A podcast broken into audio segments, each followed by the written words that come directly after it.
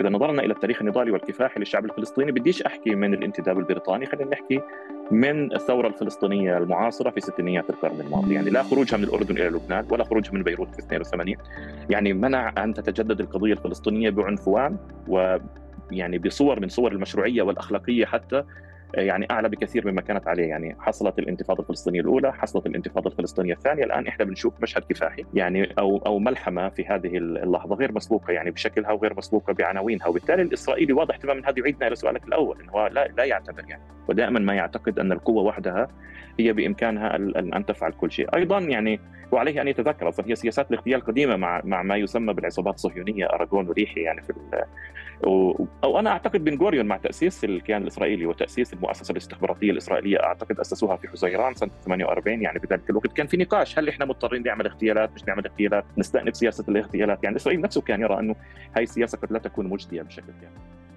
سلام. معكم طارق طه بحلقة جديدة من بودكاست الأسبوع في عرب 48 اليوم بعد ثلاث أيام على اغتيال نائب رئيس المكتب السياسي في حركة حماس صالح العروري على يد إسرائيل في الضاحية الجنوبية بيروت بدنا نحكي عن نهج سياسة الاغتيالات للقادة الفلسطينيين على يد الاحتلال الإسرائيلي واللي هي أداة متبعة من ستينات القرن الماضي اللي طالت قادة من منظمة التحرير الفلسطينية ومن جميع الفصائل آه، الفصائل والتيارات السياسية. بينهن قادة سياسيون وعسكريون ومفكرون وأدباء.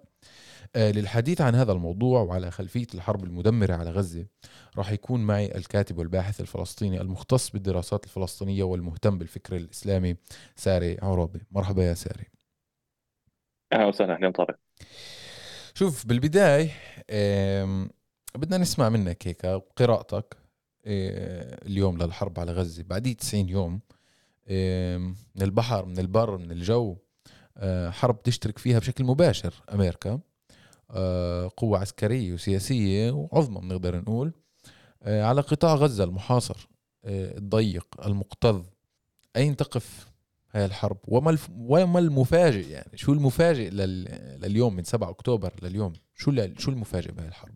يعني والله هو أول أول مفاجأة يعني في هاي الحرب هي يعني عملية 7 تشرين أكتوبر. أعتقد أن هذه الحرب هي أو هذه العملية فاجأت الجميع يعني في ذلك الوقت. يعني فاجأت الاحتلال الإسرائيلي كما هو معروف بدليل نجاح هذه العملية يعني بالصورة الاستثنائية. وبالتالي إسرائيل بعتقد من تلك اللحظة بدأت تتحدث عن الأزمة الوجودية يعني أو المشكلة الوجودية أو الخطر الوجودي لعدة أسباب. أولا لأنه آه، قيام المجتمع الإسرائيلي يعني ضمان وجود المجتمع الإسرائيلي واستمراره في هذه البلاد منوط إلى حد كبير بثقة هذا المجتمع بالجيش الذي يحميه وبالمؤسسة الاستخباراتية أيضا القادرة على حمايته، فأنا أعتقد إنه الضربة هي لم تكن لم تكن فقط يعني ضربة لهيبة الجيش الإسرائيلي أو كانت مجرد ضربة مفاجئة، أنا أعتقد هذا الاعتبار الأساسي الذي يجعل المسؤولين الإسرائيليين يتحدثون الآن أن هذه الحرب إذا لم ينتصروا فيها فكل وجود إسرائيل كما قال جالنت أعتقد أخيرا يعني فكل وجود إسرائيل في هذه المنطقة يعني بات مشكوكا به، هي قضية إسرائيلية داخلية ذاتية بالدرجة الأولى. قبل أن نتحدث عن مكانة إسرائيل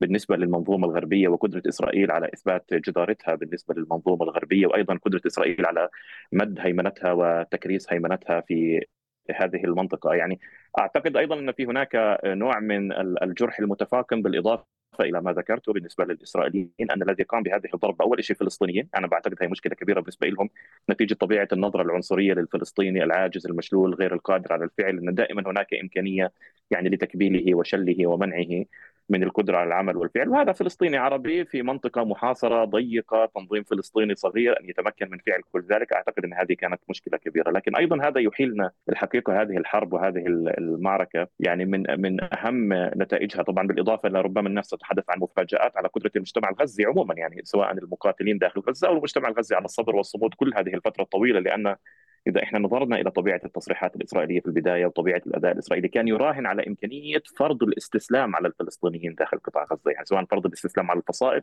على حركة حماس على وجه التحديد أو فرض الاستسلام والهزيمة على المجتمع الغزي. وبالتالي هذا الصمود حتى هذه الفترة أعتقد أيضا إنه كان مفاجئ بالنسبة للإسرائيليين وكان مؤلم بالنسبة للإسرائيليين، لكن في هناك قضية مهمة جدا هو اتضاح موقع إسرائيل الحقيقة من النظام الاستعماري الغربي وبالتالي أيضا اتضاح طبيعة العنصرية الغربية البيضاء واستعادة كل نماذج الاستعمار القديم، بدناش نحكي عن الاستعمار البريطاني أو فرنسي في المشرق العربي، خلينا حتى نحكي إحنا عن الاستعمار الأوروبي سواء في الهند مثلا الاستعمار البريطاني أو الاستعمار البريطاني والفرنسي وغيره يعني بطبيعة الحال في إفريقيا هذا القدر العالي والكبير من الاستهانة بكرامة الآدمي الآخر واستباحة هذا الآدمي الآخر.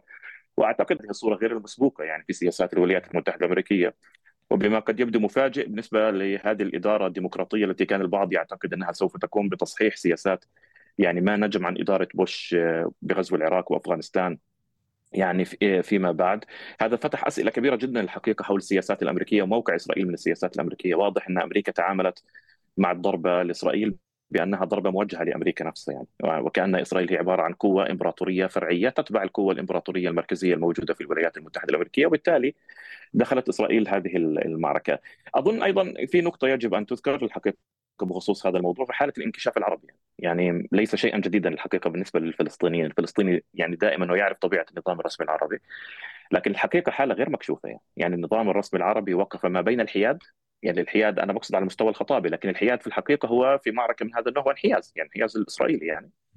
ما بين الحياد وما بين موقف بشكل أو بآخر منحاز للاسرائيلي، الحقيقة حالة من الرداء العربية بعتقد غير مسبوقة وأنا أعتقد هذه الحالة من الرداء سوف تؤسس فيما أعتقد لتحولات مهمة في الإقليم العربي على مستوى السياسة والاجتماع، مش بالضرورة يكون هذا في الوقت القريب، أنت بتعرف المجتمعات بطيئة التحرك، بطيئة الاستجابة، لكن أعتقد الوعي الذي يعني نشأ عن هذه المعركة سوف يكون مؤثر إلى حد كبير على المدى المتوسط والبعيد. بساري ببدايه الحرب مسؤولين إسرائيليين وبينهم على رأسهم رئيس الحكومة الإسرائيلية بنيامين نتنياهو حكى إنه هاي حرب أو معركة بين أبناء النور وبين أبناء الظلام. بدي نخوض بهاي بهذول التعبيرين اللي شو بنقدر نستنتج؟ أشياء كنا نعرفها زمان بس صارت أوضح اليوم. أنا أظن إنه نتنياهو وكذلك جالنت الحقيقة لما يستخدموا تعبيرات من هذا النوع يعني أبناء نور أبناء ظلام حضارة آه، بربرية بشر وحيوانات. يعني حينما تستخدم هذه التعبيرات أنا أعتقد أن هذا الخطاب يعني بالتأكيد هو خطاب موجه للمجتمع الإسرائيلي في محاولة لحشد المجتمع الإسرائيلي وفي محاولة أيضا لإعطاء قيمة أخلاقية لهذه الحرب العدوانية الإبادية، نحن نتحدث يعني عن إبادة غير مسبوقة ليس فقط في سياق الصراع العربي الإسرائيلي. يعني, يعني إحنا في تاريخ صراعنا صحيح كان في هناك عمليات تطهير عرقي منذ النكبة عام 1947 48 لكنها بالدرجة الأولى أخذت يعني في, في الإطار العام أخذت أشكال التهجير. وإن كان في هناك عمليات تطهير عرقي قتل مذابح مجازر وحتى الحقيقة اغتصاب نساء. إذا كنا نتحدث عن قطاع غزة يعني فترة مطالع الخمسينيات اتسمت بأن كل لاجئ فلسطيني من قطاع غزة كان يحاول أن يعود إلى الأراضي التي هجر منها. كان يقتل الرجل وكانت تغتصب المراه يعني هذا النمط من الممارسات الاستعمارية المعروفة يعني في التاريخ الاستعماري.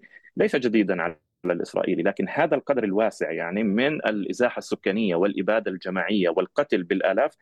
يعني أعتقد إن هذا شيء جديد في تاريخ الصراع مع الكيان الإسرائيلي. وفي الوقت نفسه يعني من حيث الكثافة. يعني بمعنى إذا أخذنا نسبه مساحة محدودة في قطاع غزة وعدد سكان محدود وهذا الفرق الهائل في القوة وهذا يعني القدرة الهائلة التي تمتلكها إسرائيل من حيث الكثافة النيرانية. فأنا أعتقد أيضا أن هذا غير مسبوق حتى في التاريخ البشري الحديث.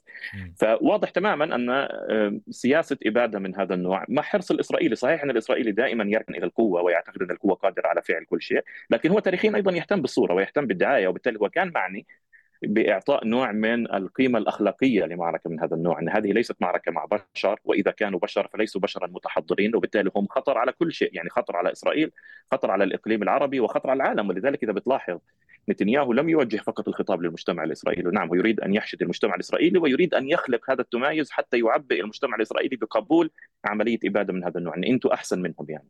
وبالتالي طبيعي ان أن مارس مثل هذه الإبادة في حقهم، هو أيضا يعني وجه خطاب للنظام الرسمي العربي أن هؤلاء يشكلوا خطرا عليكم، فلسطين تشكل خطر على النظام العربي، القضية الفلسطينية تشكل خطر على النظام العربي، قطاع غزة يشكل خطر على النظام العربي، وحركة حماس تشكل خطر على النظام العربي، لكن أنا أعتقد أن جزء أيضا من هذا الخطاب الذي تبنته المؤسسة الإسرائيلية موجه للجمهور الغربي يعني، نوع من استثارة العنصرية الغربية البيضاء، وبالتالي يعني هذا يعني مركوز في الثقافة الغربية. حتى كنا يعني نريد أن نعود إلى أزمنة قديمة جدا نشوف كيف مثلا الفلاسفة اليونان كانوا يروا المجتمعات خارج هذا الفضاء أو إذا أردنا مثلا الفلاسفه الألمان المشهورين هيجل أو غيره كيف يروا المجتمعات خارج هذا الفضاء أو كما سلف وتحدثنا قبل قليل كيف كانت السياسات الاستعمارية الغربية في في في آسيا في الهند في إفريقيا.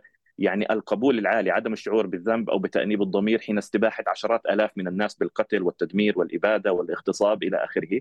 وهذا الشعور بالتفوق يعني الشعور بالتفوق العنصري. ف... وهذا طبعا كاشف عن هذه الطبيعة العنصرية. هذا كاشف تماما عن الطبيعة العنصرية. وهذا يطرح العديد من الأسئلة مش بس حول الادعاءات الليبرالية الغربية الحقيقة المتعلقة بحقوق الإنسان وما شابه وأيضا يطرح العديد من الأسئلة حول قضية التعايش إمكانية التعايش. إذا كانت القدرة على إزاحة الفلسطيني ونفيه إلى هذه الدرجة مع إنه ليس جديد بالنسبة لنا إحنا بنعرف تماما إنه الكيان الإسرائيلي قام على فكرة النفي والطمس أصلا يعني من حيث الأصل.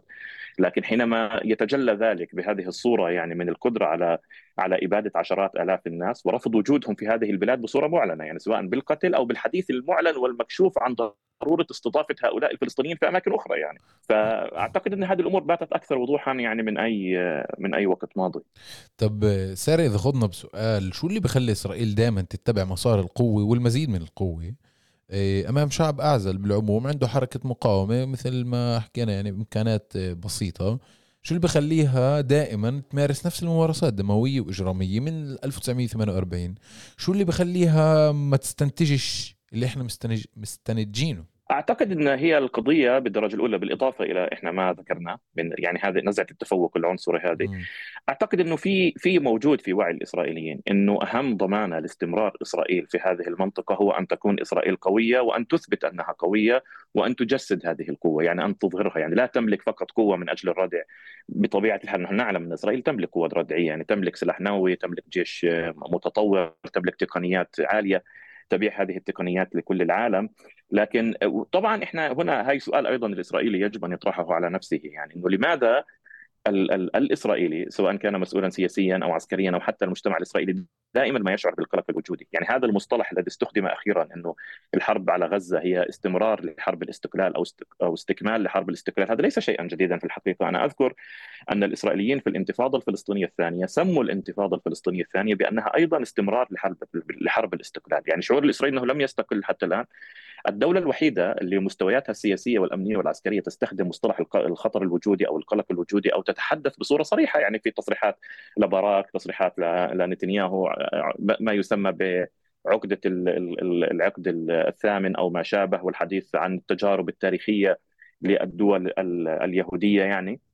هم الوحيدون الذين يتحدثون بذلك. وبالتالي إدراك أن في هناك مشكلة حقيقية في في الكينونة في البنية نفسها يعني في في قيام إسرائيل ووجود إسرائيل في هذه المنطقة على أساس من التطهير العرقي على أساس من نفي السكان الأصليين وعلى أساس من إيديولوجيا ثبت أنها زائفة. يعني فكرة أن فلسطين هي أرض بلا شعب لشعب بلا أرض والحقيقة أن هذه الإيديولوجيا أنا تفاجأت. يعني أنا مرات لما أتابع آه، على بعض مواقع التواصل الاجتماعي مثل التيك توك أحيانا لقاءات تجري بين غربيين وإسرائيليين مواطنين إسرائيليين يعني شبان إسرائيليين عاديين يعني بالرغم من أن الفلسطيني يثبت أنه موجود بمجرد وجوده الفيزيائي وبمجرد وجود هذا النضال الفلسطيني في الحقيقة هاي الفكرة ما تزال موجودة معشعشة يعني. نحن جئنا إلى مكان آه، ليس فيه أحد يعني. بالتالي إزاء كل ذلك حينما يتفاجأ الإسرائيلي هذا الوعي يضرب نموذج هذا بنضرب يعني يضرب بوجود الفلسطيني بمجرد الوجود الفيزيائي يعني الصمود والبقاء في هذه الأرض. فما بالك إذا كان هذا الوجود يدافع عن نفسه يعني بالصور النضالية العديدة التي خاضها الفلسطينيون يعني طوال تاريخ النضال الفلسطيني وبالتالي ليس أمام إسرائيل إلا أن تثبت قوتها وإلا أن تثبت هيبتها. فأنا أعتقد هذا القدر الهائل من العنف المتكرر أمام الإسرائيلي يعبر عن هذا القلق الداخلي الموجود دائما باستمرار. ولا يعبر عن قوة بقدر ما يعبر عن حالة من الاهتزاز، أضف إلى ذلك إن هذه سياسة استعمارية معروفة كما سلف وقلنا، يعني إسرائيل هي وريثة المستعمر الأبيض، تكرر نفس ممارسات المستعمر الأبيض، ولذلك إذا بتذكر نتنياهو لما قيل إنه في محادثة بينه وبين بايدن قال له طيب ما أنتم قصفتوا درسن في ألمانيا في الحرب العالمية الثانية والقيتوا قنبله على هيروشيما وناكازاكي؟ لماذا لا نفعل ذلك؟ يعني نحن استمرار لكم يعني. نحن نكرر نفس هذه الممارسات الاستعمارية. لماذا هذا حلال لبريطانيا وفرنسا وأمريكا وحرام على على إسرائيل؟ وأيضا تعتقد إسرائيل دائما يعني الممارسات الاستعمارية دائما تعتقد أن القوى الغاشمة بإمكانها أن تفعل ما لا ما لا يفعل أي شيء آخر، أضف إلى ذلك يبدو أن الإسرائيلي بالفعل ولا سيما اليمين الإسرائيلي على وجه التحديد أنا أعتقد كل الإسرائيليين متفقين على حد أدنى من كيفية التعامل مع الفلسطيني ولكن اليمين على الاسرائيلي على وجه التحديد هو يؤمن تماما إنه أي يعني كيان سياسي للفلسطينيين وجود أي ممثل للفلسطينيين قد يشكل خطر على على إسرائيل. ولذلك بنيامين نتنياهو حتى هذه اللحظة يتحدث عن إنه أوسلو كان خطيئة مع إن كل الفلسطينيين بيعرفوا إنه أوسلو كان كارثة يعني بالنسبة لهم إنه الانفكاك عن غزة ليس كلهم يعني ليس, ليس كل الفلسطينيين. ليس كل آه، آه. الفلسطينيين يعتبرون إن اوسلو كان نعم ليس آه نعم نعم ليس فلسطيني انت بتعرف ان ان إنه كديما شارون لما انفصل عن قطاع غزة انشق عن الليكود وعمل حزب كديما ونتنياهو عارض ذلك. يعني واضح نحن نتحدث أيضا عن حدا بقبلش انه هو هو يعتقد مش لازم أعطيك تمثيل سياسي. وإذا أنت بدك تمثيل سياسي أنا لازم أقمعك. ولذلك نتنياهو يتحدث عن السلطة وكأنها حماس يعني بالرغم من كل ما يجري وكل هذا السقف للسلطة الفلسطينية. فأنا أعتقد هذه هي العقلية الاستعمارية اللي هي مركزة ومكثفة في إسرائيل أكثر من من أي مستعمر آخر لأنه وجوده إحلالي استيطاني عنصري قائم على غير مبرر يعني. فهو دائما يشعر بهذا القلق ويجد أن القوة هي التعبير الوحيد عن هذا القلق. طب ساري هيك بما إنه ذكرنا آه، إنه إسرائيل هي تواصل أو امتداد للإرث الاستعماري من المنظومات الاستعمارية اللي كانت بالمنطقة وعلى مستوى العالم. آه، طب نظام الأبارتهايد بجنوب أفريقيا مثلا إنه وصل النظام لنقطة الصفر اللي غير قادر على الاستمرار بسبب ضغوطات والأنظمة اللي كانت داعمته بمواصلة استعماره والفصل العنصري تبعه آه، وصلت برضو لقناعة إنه إحنا غير قادرين نكمل بهذا الدعم لأنه في آه، في عقوبات في ضغوطات في سحب استثمارات في كذا. آه، على ما يبدو أنه أمريكا وأوروبا اللي معطين هذا الغطاء الكامل للمنظومة الاستعمارية بإسرائيل مش بهذا الاتجاه. يعني إيش ما, يم... ما ما الذي يميز إسرائيل عن أي منظومة استعمارية أخرى؟ يعني أعتقد أنه آه، الدعم الغربي اللي كان موجود لنظام الأبرتهايد في في جنوب إفريقيا يعني صحيح كان آه، هو تعبير عن مصالح غربية مع ذلك النظام في جنوب إفريقيا.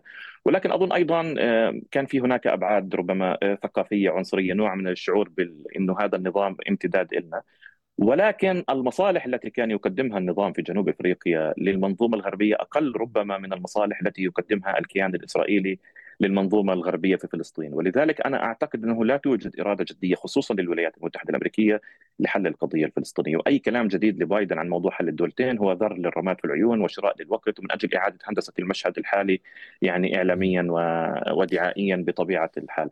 أظن أن السبب في في ذلك أن إسرائيل يعني كما قلت أنا وصفتها قبل قليل هي تمثل بالنسبة للولايات المتحدة الأمريكية وسابقا بالنسبة ل يعني بريطانيا العظمى هي عبارة عن وكيل إمبراطوري، يعني هم بحاجة لوكيل إمبراطوري أبيض يمكن الاعتماد عليه يمثل امتداد للحضارة والثقافة الغربية موجود في قلب هذه المنطقة العربية، ولذلك أنا أظن يعني إذا جئنا نفكر بمنطق المصالح وبمنطق السياسة الواقعية، العديد من الدول العربية أو الدول الموجودة في الإقليم هنا هي عندها استعداد أن تضمن المصالح الأمريكية في هذه المنطقة دون وجود كيان غريب، يعني ممكن هذا الدور تكون في مصر، ممكن كان الدور تكون في السعودية، ممكن تركيا اللي هي جزء أصلا من حلف الناتو بطبيعة الحال، يعني في بينها وبين الفضاء الغربي يعني مشتركات واسعة. لكن هذا هذا لا يريد الغربي بطبيعة الحال. يعني إذا جينا مثلا إحنا نشوف لما تركيا كانت تطالب إنها تنضم للاتحاد الأوروبي رفضت. ما في سبب واضح للرفض غير إنه أكثرية سكان تركيا هم مسلمين. ولذلك قيل إن الاتحاد الأوروبي هو أقرب إلى النادي المسيحي بالرغم من كل ما يقال بطبيعة الحال عن العلمانية وإلى آخره. وبالتالي أنا أعتقد أن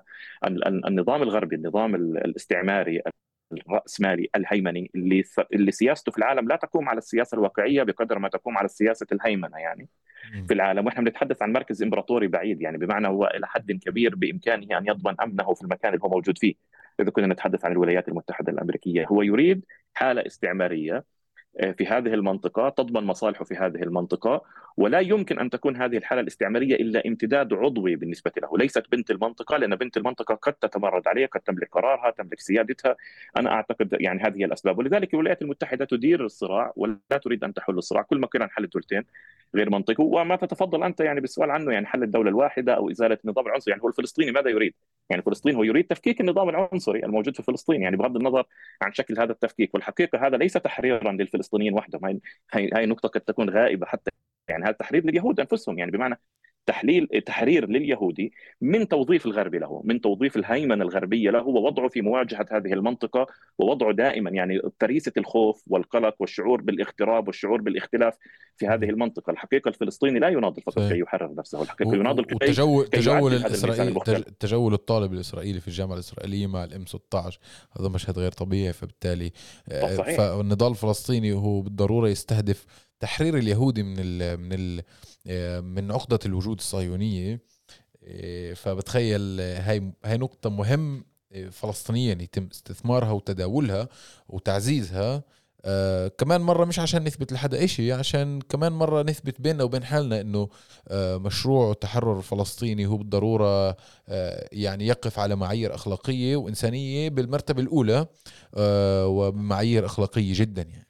طيب آه ساري بدنا نروح للحدث اللي صار مؤخرا اللي هو اغتيال صالح العرور في الضاحية الجنوبية. يعني هل اغتيال قادة حماس والجهاد الإسلامي راح يلغي بشي يوم طموحات الشعب الفلسطيني أو يحبط يهبط من عزيمتهن آه، آه، بالتحرر والحرية؟ وهذا راح يلبي فعلا طموحات المشروع الاستعماري اللي فيه. بتفكر إذا اغتالت أو آه، قضت على رؤوس حركات المقاومة الفلسطينية. راح تقدر إنها توظف حمائل وعشائر بالسيطرة وبتقاسم المناطق. هل هذا مشروع المشروع قابل للتحقيق على مستوى إسرائيل؟ نعم هو يعني هو الإسرائيلي يجب يعني هو لازم يعني يعيد طرح هذا السؤال على نفسه في الحقيقة يعني.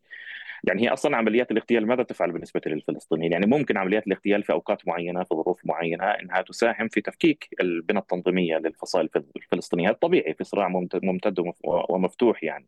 زي مثلا عمليات الاعتقال، الاستنزاف للكوادر والعناصر الفاعلة في سياق الفصائل الفلسطينية، هذا ممكن يحصل يعني بطبيعة الحال في بعض الأوقات، لكن السؤال الذي ينبغي إنه الإسرائيلي يطرحه نفسه، هل هذا فعلا يعني قضى على النضال الفلسطيني؟ اللي هو نضال عبارة عن محطات، عبارة عن إعادة يعني إحياء آه، للنفس عبارة عن قيامة متجددة في صراع طويل. الفلسطيني بيعرف منيح إنه عدد الشعب الفلسطيني عدد صغير ظهره مكشوف فيش ظهير خلفي له وبالتالي هباته وحالاته النضالية والكفاحية في جغرافيا صغيرة ومحصورة يعني قد تخبو لكنها لا, لا تلبث إلا أن تتجدد. وبالتالي ما الذي يفعله الاسرائيلي في عملية الاغتيال؟ وقد يعتقد أنا بحكيش عن عملية الاغتيال الأخيرة على وجه التحديد الان إحنا بنحكي في, في الإطار العام لأن أعتقد عملية الاغتيال الأخيرة لم تكن مؤثرة حتى على المستوى الأمني والعسكري يعني. لكن في مراحل ماضية مثلا في الانتفاضة الفلسطينية الأولى في الانتفاضة الفلسطينية الثانية استطاع الاسرائيلي من خلال اغتيال الكوادر والمقاتلين في الفصائل الفلسطينية مثلا أن يفكك تلك الحالة. لكن هل هذه منع أن تعود هذه الحالة وتتجدد بصورة أكثر عنفوانا يعني؟ راهن الاسرائيلي على سياسة فرق تسد على سياسة تحويل جزء اساسي من الحركة الوطنية الفلسطينية إلى موقف مناوئ تماما لفكرة المواجهة وقضية المواجهة، قضية العائلات والعشائر التي يتحدث عنها في قطاع غزة الآن في الاسرائيلي راهن عليها في سبعينيات القرن الماضي، كل سياسات الإسرائيلي هذه في الحقيقة فشلت، وإذا نظرنا أكثر من ذلك يعني يعني حتى لو الإسرائيلي مضى في عدوانه على قطاع غزة إلى أقصى مدى ممكن كما يتحدث بنيامين نتنياهو إعادة احتلال القطاع أو تهجير الفلسطينيين من القطاع. إذا نظرنا إلى التاريخ النضالي والكفاحي للشعب الفلسطيني بديش أحكي من الانتداب البريطاني خلينا نحكي من الثورة الفلسطينية المعاصرة في ستينيات القرن الماضي، يعني لا خروجها من الأردن إلى لبنان ولا خروجها من بيروت في 82 يعني منع أن تتجدد القضية الفلسطينية بعنفوان و يعني بصور من صور المشروعية والأخلاقية حتى يعني أعلى بكثير مما كانت عليه. يعني حصلت الانتفاضة الفلسطينية الأولى حصلت الانتفاضة الفلسطينية الثانية. الآن إحنا بنشوف مشهد كفاحي يعني أو أو ملحمة في هذه اللحظة غير مسبوقة يعني بشكلها وغير مسبوقة بعناوينها. وبالتالي الإسرائيلي واضح تماما هذا يعيدنا إلى سؤالك الأول إنه لا لا يعتبر يعني. ودائما ما يعتقد أن القوة وحدها هي بإمكانها أن تفعل كل شيء. أيضا يعني وعليه أن يتذكر أصلا هي سياسات الاغتيال قديمه مع مع ما يسمى بالعصابات الصهيونية أراغون وريحي يعني في أو أنا أعتقد بن غوريون مع تأسيس الكيان الإسرائيلي وتأسيس المؤسسة الاستخباراتية الإسرائيلية أعتقد أسسوها في حزيران سنة 48 يعني في ذلك الوقت. كان في نقاش هل إحنا مضطرين نعمل اغتيالات مش نعمل اغتيالات نستأنف سياسة الاغتيالات؟ يعني إسرائيل نفسه كان يرى أنه هاي السياسة قد لا تكون مجدية بشكل كافي. وثبت الآن مع تاريخ طويل جدا من الاغتيالات. بالمناسبة هم قدموا خدمات اغتيالات يعني زي مثلا المهدي بن بركة اللي اغتالوه سنة 1965 يعني الشخصية المغربية المعروفة في ذلك الوقت. ومثلا عندك عقد السبعينيات كان عقدا مشهورا بالاغتيالات لقيادات الحركة الوطنية الفلسطينية من اليسار الفلسطيني أو من حركة فتح آه، في ذلك الوقت. أنا أعتقد حركة مثل حماس مثلا يعني قدمت تقريبا كل صفها الأول يعني إذا كنا نتحدث يعني كادرها الأساسي في الانتفاضة الأولى وصفها الأول في الانتفاضة الثانية يعني قتلوا بالاغتيالات الإسرائيلية. لكن هاي حماس موجودة اليوم يعني أكثر قوة وأكثر عنفوانا وأكثر مشروعية بالنسبة للفلسطينيين وأكثر تاثيرا والهاما بالنسبة للإقليم العربي والعالم. وبالتالي عملية الاغتيال الأخيرة للشيخ صالح العروري والمرافقين الذين كانوا معه. لا يعني يعني على بالمعنى الاستراتيجي والمفهوم الواسع الذي تحدثنا عنه بالتأكيد لن تكون مفيدة للاسرائيلي ستكون أكثر الهاما للفلسطينيين. وبالمعنى الضيق المباشر هل سوف تخدم الأمن الإسرائيلي؟ في هذا الوقت بالتأكيد أيضا ليست كذلك.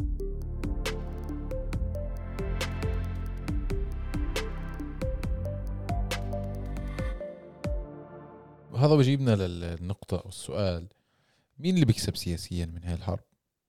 ومين اللي بخ... مين اللي بيكسب سياسيا وشو ربحت وخسرت إسرائيل؟ يعني هو السؤال من جزئيتين.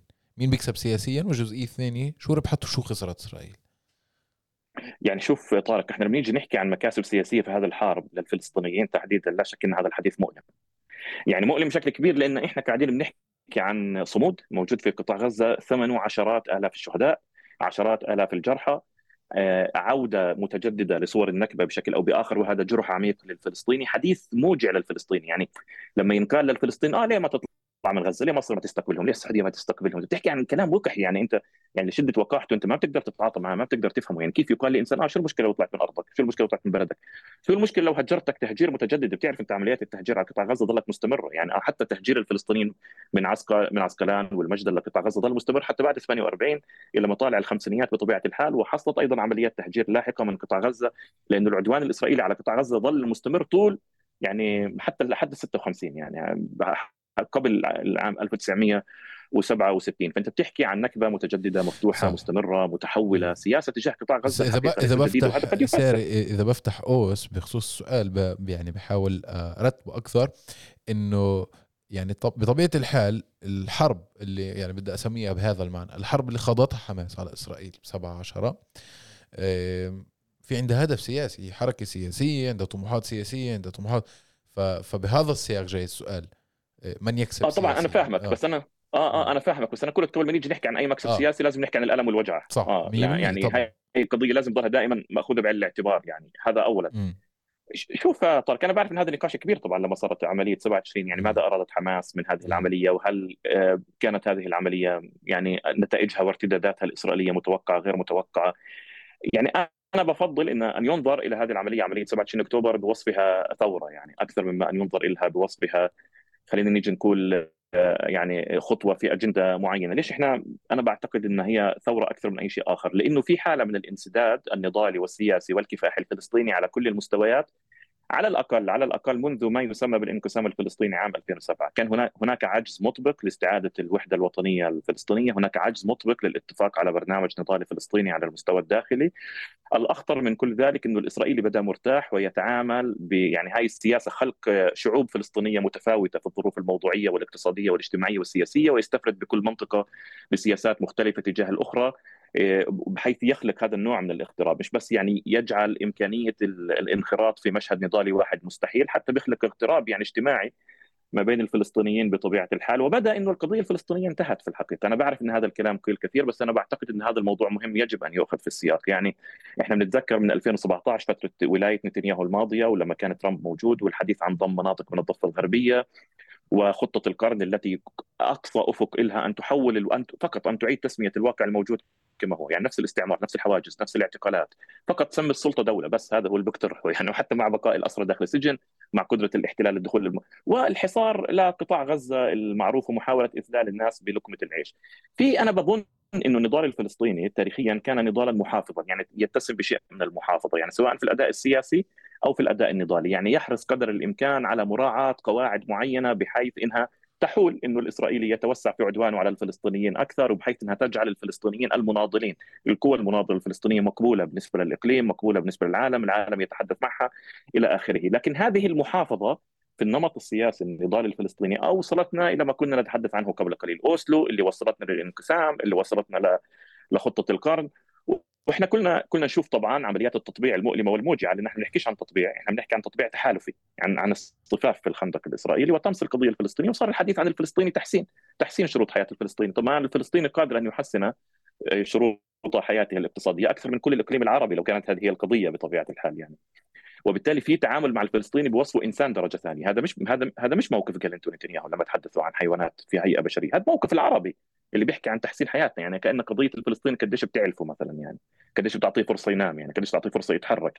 ما في قيمة لقضية الكرامة وما في قضيه قيمة لقضية التحرر تحرر هذا الفلسطيني. هذه مفاهيم باتت غائبة تماما آه، عن عن عن الإقليم العربي. وهذا كان من شأنه أن يكرس أصلا هيمنة إسرائيلية في كل الإقليم العربي. مش بس والله يعني آه، يعيد القضية الفلسطينية ألف سنة إلى الوراء. أمام هذا الاستعصاء أنا بعتقد بطبيعة الحال وأمام إن أنت عندك حالة مقاومة في قطاع غزة أكيد تطرح عليها أسئلة ماذا تفعل يعني؟ طب ماذا بعد؟ ثم ماذا؟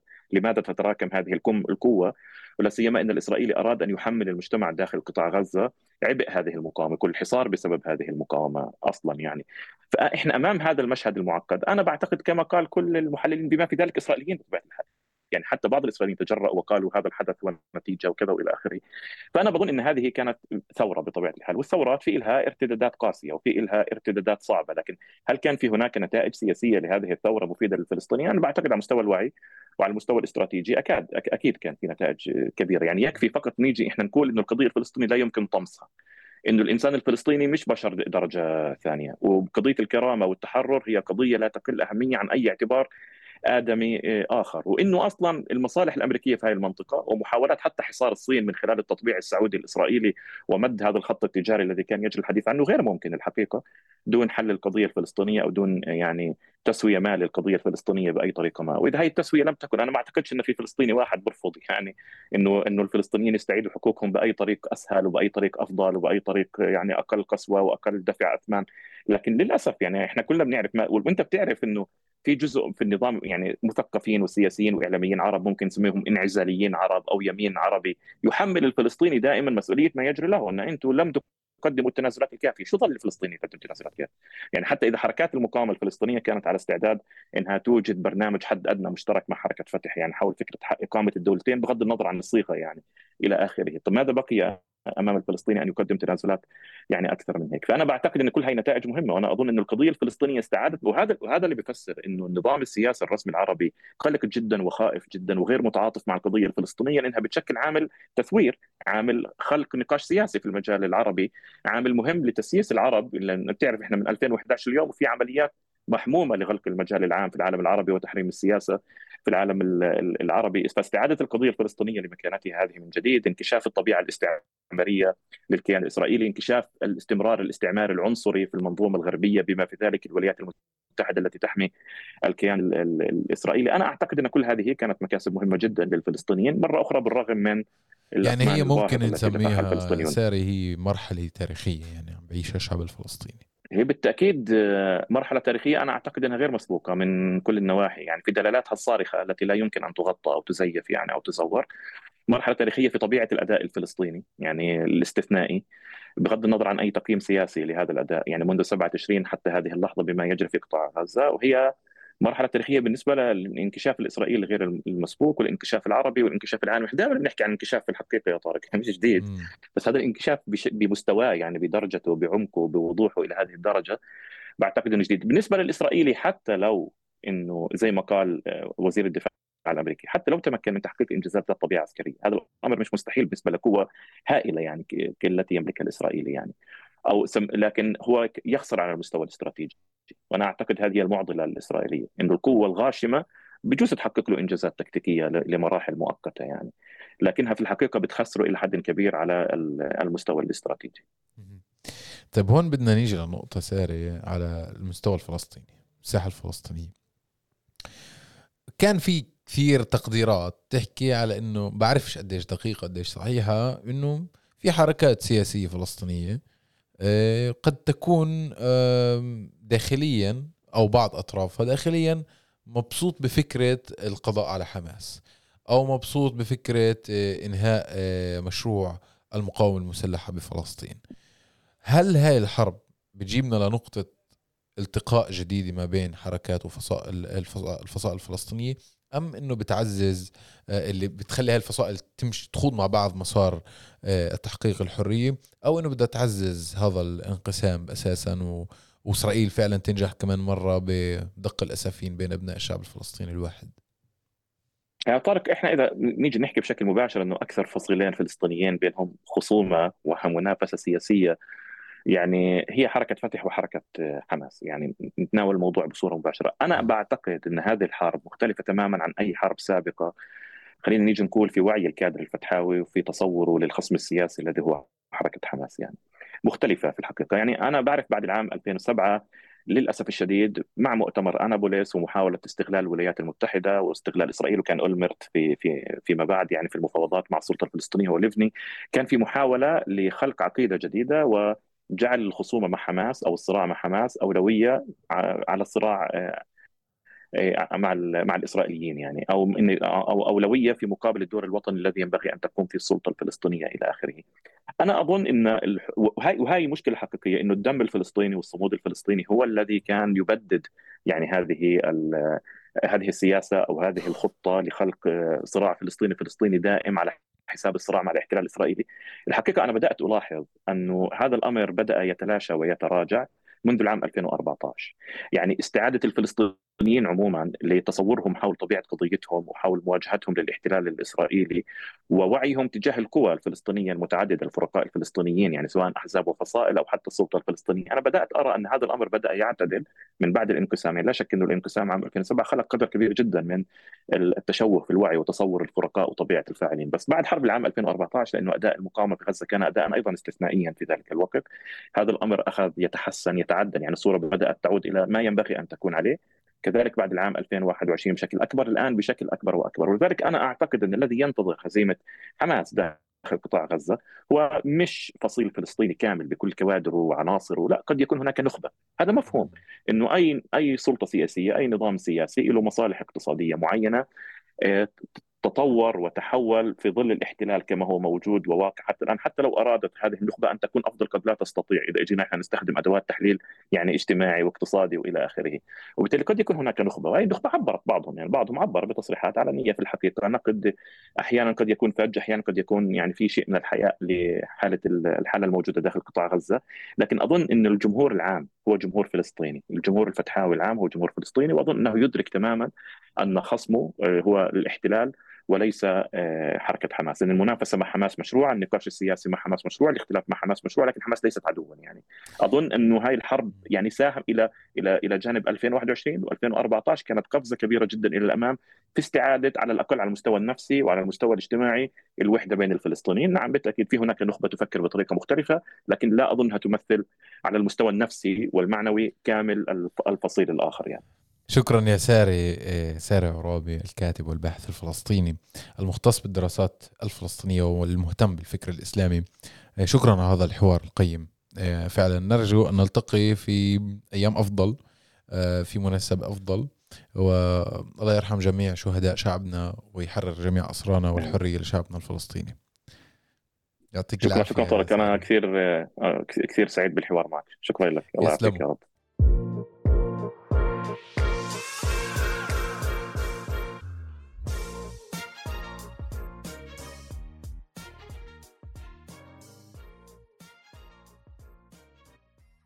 طيب أعزائنا المستمعين هيك بنكون وصلنا لنهاية حلقتنا من بودكاست الأسبوع في عرب 48 بدي أطلب منكم طلب اللي لسه ما عملناش متابعة على منصات البودكاست المختلفة Spotify Google Podcast Apple Podcast تنسوش تعملوا لنا متابعة. اسا اعملوا لنا متابعة كثير بيساعدنا.